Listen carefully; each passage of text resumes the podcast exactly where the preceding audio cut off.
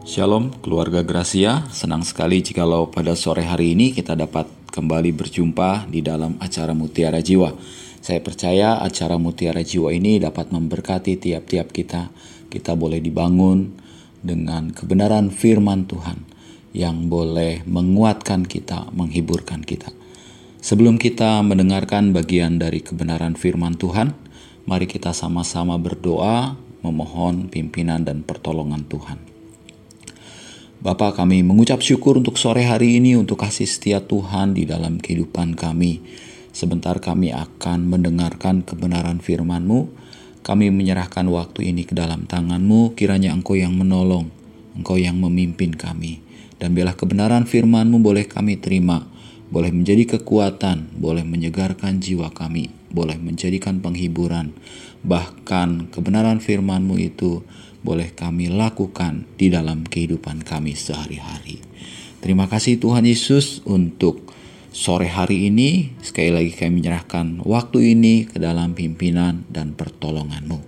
Di dalam nama Tuhan kami Yesus Kristus, kami mengucap syukur, kami berdoa. Haleluya. Amin. Baik keluarga Gracia yang saya kasih dalam Tuhan, pada sore hari ini kita akan bersama-sama merenungkan kebenaran firman Tuhan.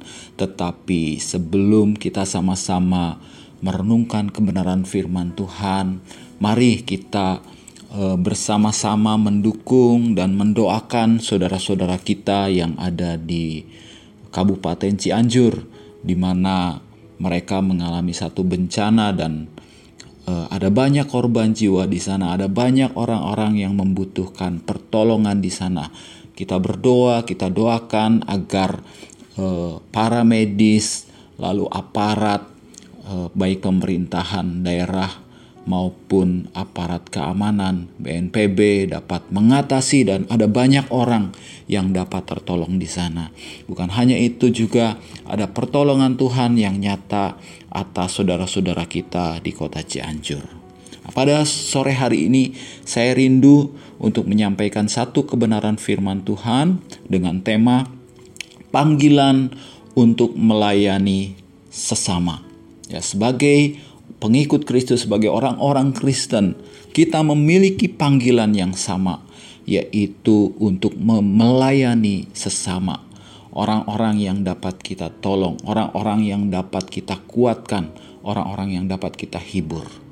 Nah, saat-saat ini ada banyak orang yang sedang membutuhkan saudaranya untuk menguatkan kehidupannya. Ya, sama seperti Tuhan Yesus pada waktu dia datang ke dunia ini. Ya, dia datang untuk melayani. Di dalam Matius pasalnya yang ke-20 ayatnya yang ke-28 ya dikatakan demikian. Sama seperti anak manusia datang bukan untuk dilayani, melainkan untuk melayani dan untuk memberikan nyawanya menjadi tebusan bagi banyak orang. Demikian juga panggilan kita sebagai orang-orang Kristen. Sama seperti Kristus yang datang bukan untuk dilayani, melainkan Dia datang untuk melayani, bahkan untuk memberikan nyawanya menjadi tebusan bagi banyak orang. Pada waktu Tuhan Yesus datang di atas muka bumi ini, dia melayani selama tiga setengah tahun. Ada banyak orang yang mengalami kelemahan tubuh. Ada banyak orang yang mengalami sakit. Ada banyak orang yang mengalami keterikatan. Ada banyak orang yang membutuhkan kekuatan bagi jiwanya, bukan hanya fisiknya saja. Dan pada waktu itu, Tuhan Yesus melayani orang-orang. Ya, pada satu kali Tuhan Yesus melihat orang-orang yang mengiring Dia, dan Dia melihat dengan belas kasihan karena mereka seperti domba yang tidak bergembala. Belas kasihan Tuhan Yesus hadir, belas kasihan Tuhan Yesus turun untuk melayani mereka. Sehingga Tuhan Yesus memberitakan Injil Kerajaan Allah, memberitakan kabar sukacita, tetapi Dia juga melayani orang-orang yang di dalam kelemahan, orang-orang yang sakit, orang-orang yang terikat sehingga dibebaskan. Tuhan Yesus datang bukan untuk dilayani, tetapi Tuhan Yesus datang untuk melayani. Demikian juga kita. Panggilan kita sebagai orang-orang Kristen. Kita bukan untuk dilayani, tetapi untuk melayani. Mungkin awalnya kita dilayani. Ya sama seperti anak-anak yang belum dewasa. Ya kita perlu dilayani. Kita tidak dapat melakukan segala sesuatu sendiri. Tetapi ada waktunya di dalam hidup kita. Kita mengalami kedewasaan secara rohani pada waktu kita mengalami kedewasaan secara rohani, pengertian-pengertian rohani kita bertumbuh, iman kita bertumbuh. Ada waktu dan ada saat kita melayani. Kita dipersiapkan untuk melayani. Kita tidak terus dilayani. Panggilan kita adalah panggilan untuk melayani, sama seperti Tuhan Yesus melayani orang-orang yang ada di sekitar kehidupannya. Bahkan dia memberikan nyawa berkorban bagi orang-orang yang dilayani, berkorban bagi kita untuk menebus setiap dosa dan kesalahan yang kita perbuat. Lalu keluarga Gracia untuk melayani kita membutuhkan kekuatan. Kita tidak dapat melayani dengan kekuatan kita sendiri.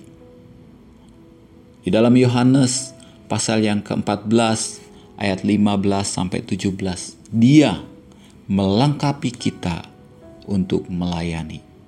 Dikatakan demikian, jikalau kamu mengasihi aku, kamu akan menuruti segala perintahku. Aku akan minta kepada Bapa dan ia akan memberikan kepadamu seorang penolong yang lain, supaya ia menyertai kamu selama-lamanya, yaitu roh kebenaran. Dunia tidak dapat menerima dia, sebab dunia tidak melihat dia dan tidak mengenal dia. Tetapi kamu mengenal dia, sebab ia menyertai kamu dan akan diam di dalam kamu. Kita melayani bukan dengan kekuatan kita sendiri, karena kekuatan kita terbatas. Ya, segala sesuatu di dalam kehidupan kita terbatas, tetapi firman Tuhan mengatakan bahwa Dia memberikan kepada kita penolong yang lain. Siapakah penolong yang lain? Penolong yang lain yaitu roh kebenaran, roh kudus, dan roh kebenaran itu menyertai kita selama-lamanya. Roh yang tidak terbatas menyertai kita selama-lamanya. Bukan hanya menyertai kita. Dikatakan, ia menyertai kamu, menyertai kita, dan akan diam di dalam kamu roh kebenaran, roh kudus yang diberikan oleh Tuhan Yesus di dalam hidup kita akan menyertai kita selama-lamanya dan akan diam di dalam hidup kita. Itulah yang menjadi kekuatan kita di dalam melayani. Jadi keluarga Gracia yang saya kasihi di dalam Tuhan. Jangan takut, jangan gentar pada waktu kita melayani karena Tuhan Yesus memberikan Roh Kudus di dalam hidup kita yang menyertai dan diam di dalam kita untuk memberikan kekuatan kepada kita di dalam melayani dan dia juga memberikan belas kasihan di dalam hidup kita untuk dapat melayani. Sehingga kita melayani bukan dengan kekuatan kita sendiri atau kita melayani dengan tujuan-tujuan manusiawi kita. Kita melayani dengan ambisi-ambisi manusiawi kita. Tetapi kita melayani dengan belas kasihan yang berasal dari Tuhan, yang diberikan Roh Kudus di dalam hidup kita. Pada waktu kita melayani, Dia pun akan memampukan kita. Dia pun akan memberikan kekuatan kepada kita. Karena itu, jangan ragu-ragu untuk kita melayani. Seringkali mungkin kita berkata, "Aku belum bisa untuk melayani." Keluarga Gracia melayani bukan hanya di dalam gereja, ya misalnya melayani dalam satu ibadah, dalam satu kebaktian, me, e, sebagai petugas atau pelayan, bukan hanya sebatas itu, tetapi melayani yang dimaksudkan di sini adalah kita berbelas kasihan kepada orang-orang yang membutuhkan. Saat-saat ini ada banyak orang yang membutuhkan pertolongan ya di sekitar kita. Ya, firman Tuhan katakan dari Yerusalem orang-orang yang dekat dengan kita, orang-orang yang ada di sekitar kita. Lalu Yudea lebih luas, orang-orang yang mungkin ada di dalam pekerjaan, lingkup pekerjaan kita. Kalau anak sekolah di lingkup sekolah, di komunitas, ada banyak orang yang perlu pertolongan dilayani. Lalu setelah Yudea, maka lanjut ke Samaria, di mana lebih luas lagi, yaitu kita bertemu dengan orang-orang yang belum mengenal Tuhan sebagai Tuhan dan Juru Selamat di dalam kehidupan mereka. Ya, mereka pun orang-orang yang perlu dilayani orang-orang yang mungkin membutuhkan pelayanan kita. Roh Kudus yang ada di dalam hidup kita akan menolong kita untuk kita melayani mereka. Bahkan bukan hanya Samaria, sampai ke ujung bumi. Tidak terbatas pelayanan kita. Orang-orang yang bersentuhan dengan hidup kita di mana pun. Sama seperti yang terjadi saat ini di kota Cianjur Mungkin kita tidak bisa langsung datang untuk melayani ke sana. Tetapi kita dapat berdoa bagi mereka. Bukan hanya berdoa, saat ini gereja-gereja pun sedang menggalang dana. Organisasi-organisasi kemasyarakatan, kemasyarakatan sedang menggalang dana kita dapat memberikan bantuan, baik itu berupa materi ataupun berupa perlengkapan-perlengkapan yang dibutuhkan oleh mereka. Saya percaya apa pun yang kita berikan itu dapat berguna bagi mereka. Keluarga Gracia yang saya kasihi di dalam Tuhan. Di dalam Yesaya pasalnya yang ke-61 ayat yang ke-1 sampai ke-4 dikatakan demikian. Roh Tuhan Allah ada padaku.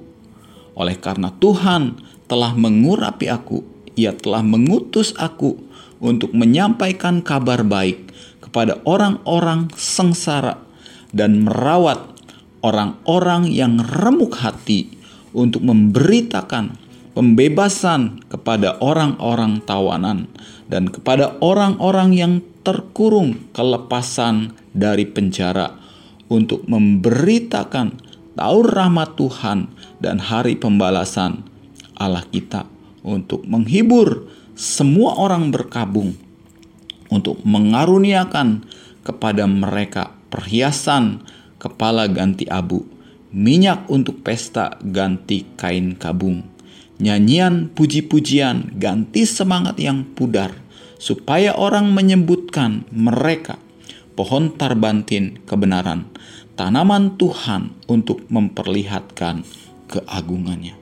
Jadi dalam Yesaya 61 ayat 1 sampai 4 ya seperti yang dikatakan tadi di dalam Yohanes 14 ayat 15 sampai 17 bahwa Tuhan Yesus ya, akan meminta kepada Bapa supaya ia memberikan kepada kita seorang penolong yang lain yaitu roh kebenaran dan roh kebenaran itu akan menyertai hidup kita, tinggal di dalam kita.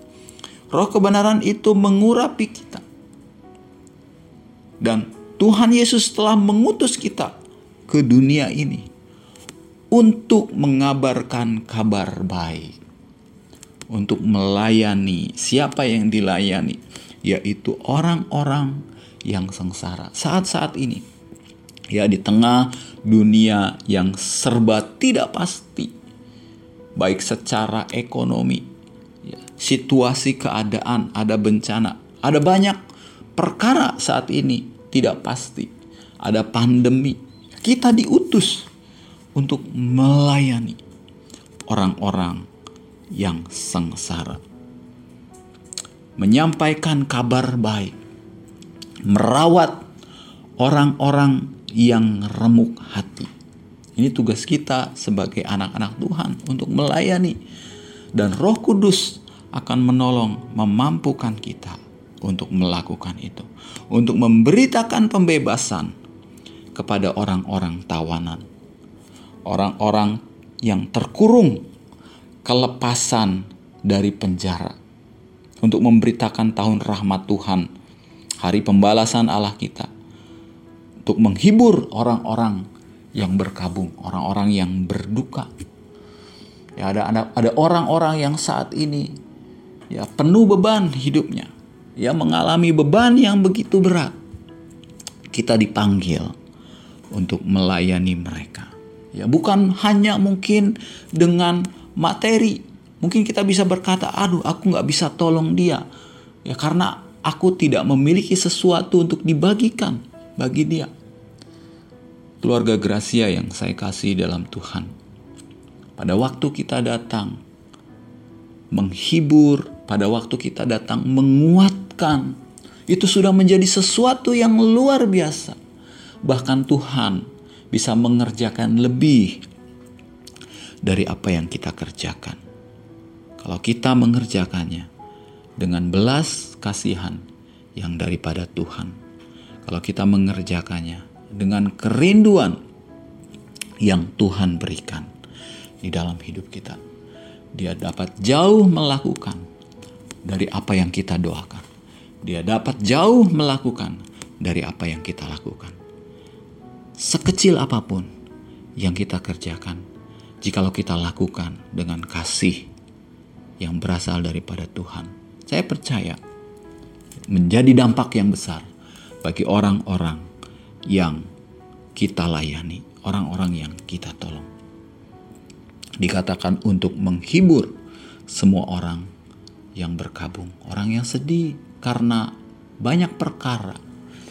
Apakah musibah, bencana, persoalan, sakit, penyakit, bahkan orang-orang yang ditinggalkan oleh orang-orang yang dikasihi. Ya, pada waktu kita hadir, dikatakan kita memberitakan tahun rahmat Tuhan, memberitakan kebaikan-kebaikan Tuhan, dan apa yang kita beritakan, kiranya Tuhan urapi, dan itu boleh menjadi kekuatan, menjadi penghiburan bagi mereka ya dikatakan mengaruniakan kepada mereka perhiasan kepala ganti abu, minyak untuk pesta ganti kain kabung, nyanyian puji-pujian ganti semangat yang pudar. Ada pada waktu kita melayani dan Tuhan mengurapi, terjadi perubahan. Ada sukacita menggantikan. Duka cita, ada kekuatan menggantikan kelemahan, ada semangat menggantikan orang-orang yang putus pengharapan, menemukan kembali semangat yang baru, sehingga dengan semangat itu dia beroleh kekuatan dan memiliki kembali daya juang untuk mengerjakan sesuatu itu mengubahkan segala sesuatu. Panggilan kita keluarga Gracia adalah untuk melayani. Dia melengkapi kita dengan Roh Kudus. Dia melengkapi kita dengan roh kebenaran. Pada waktu kita menerima roh kebenaran, dia akan mengurapi, dia akan memberikan kekuatan, memberikan pertolongan, bahkan memberikan balas belas kasihan di dalam hidup kita sehingga kita dapat melayani. Dikatakan mereka akan membangun reruntuhan yang sudah berabad-abad dan akan mendirikan kembali tempat-tempat yang sejak dahulu menjadi sunyi. Mereka akan membaharui kota-kota yang runtuh, tempat-tempat yang telah turun-temurun menjadi sunyi. Ya pada waktu kita melayani di dalam pertolongan Roh Kudus. Ada banyak orang yang akan dibangun. Dikatakan di sini reruntuhan yang sudah berabad-abad, mungkin sudah lama mengalami uh, duka cita, sudah lama mengalami kesulitan, kesusahan, kesukaran. Mungkin sudah mengalami putus asa seakan-akan tidak menemukan jalan keluar. Tetapi pada waktu kita datang, pada waktu kita hadir dengan kasih Tuhan, memberitakan kasih Tuhan, melayani, ya mendoakan, mendukung. Ya, maka di sini kita dikatakan sedang membangun reruntuhan yang sudah berabad-abad. Apa yang kita kerjakan mungkin di mata orang lain kecil, di mata manusia kecil seakan-akan tidak berguna. Ya bukan sesuatu yang besar, tapi pada waktu kita mengerjakannya, dengan kasih yang dari Tuhan. Maka dikatakan kita sedang membangun reruntuhan yang berabad-abad. Mendirikan kembali tempat-tempat yang sejak dahulu menjadi sunyi. Ya ada kehidupan kembali di dalam tempat-tempat yang sunyi. Membaharui kota yang runtuh, semangat yang pudar, sukacita yang hilang, pengharapan yang hilang, kekuatan yang hilang. Pada waktu kita melayani dengan kasih Tuhan, maka ada sesuatu yang sedang dibangun di dalam orang-orang yang melayani. Dan firman Tuhan katakan bahwa jerih payah kita di dalam Tuhan itu tidak akan sia-sia. Pada waktu kita mengerjakannya dengan belas kasihan yang berasal dari Tuhan sehingga terjadi pemulihan di dalam orang yang melayani. Ya, Tuhan Yesus sama seperti yang Tuhan Yesus kerjakan. Ya, dia melayani. Bahkan tidak hanya melayani, dia memberikan nyawanya bagi tebusan bagi banyak orang. Ini satu hal yang luar biasa. Ini menjadi teladan bagi kita untuk melayani di mana kita memberikan ya hidup kita kepada Tuhan untuk dipergunakan, untuk dipakai menjadi berkat bagi orang-orang yang ada di sekitar kita. Ya, saya percaya pada waktu ini terjadi ya ada banyak orang yang boleh diberkati melalui kehidupan kita. Dan itu adalah kerinduan Tuhan. Bahkan bukan hanya kerinduan, itu perintah Tuhan di dalam hidup kita. Yang menjadi berkat mulai dari Yerusalem, Yudea, Samaria sampai ke ujung bumi. Dan janji Tuhan mengatakan aku akan menyertai kamu sampai dengan akhir zaman. Roh Kudus yaitu roh kebenaran. Dia menyertai kita dan tinggal di dalam kita. Sehingga melalui pelayanan yang kita lakukan, ada banyak orang yang boleh dibangun, boleh dipulihkan. Mari keluarga Gracia yang saya kasih dalam Tuhan, sebagai orang Kristen, mari kita memenuhi panggilan kita untuk melayani sesama kita. Amin. Baik, keluarga Gracia yang saya kasih dalam Tuhan, sebelum kita mengakhiri uh, firman Tuhan pada sore hari ini, kita bersatu hati dalam doa mengucap syukur kepada Tuhan. Bapak kami mengucap syukur untuk sore hari ini kami boleh mendengarkan bagian dari kebenaran firman Tuhan di dalam acara Mutiara Jiwa. Pakai kami Tuhan untuk kami boleh melayani sesama kami. Orang-orang yang ada di sekitar kami, orang-orang yang membutuhkan Engkau di dalam kehidupan mereka. Sehingga orang yang berduka boleh memperoleh penghiburan. Orang-orang yang lemah beroleh kekuatan yang baru.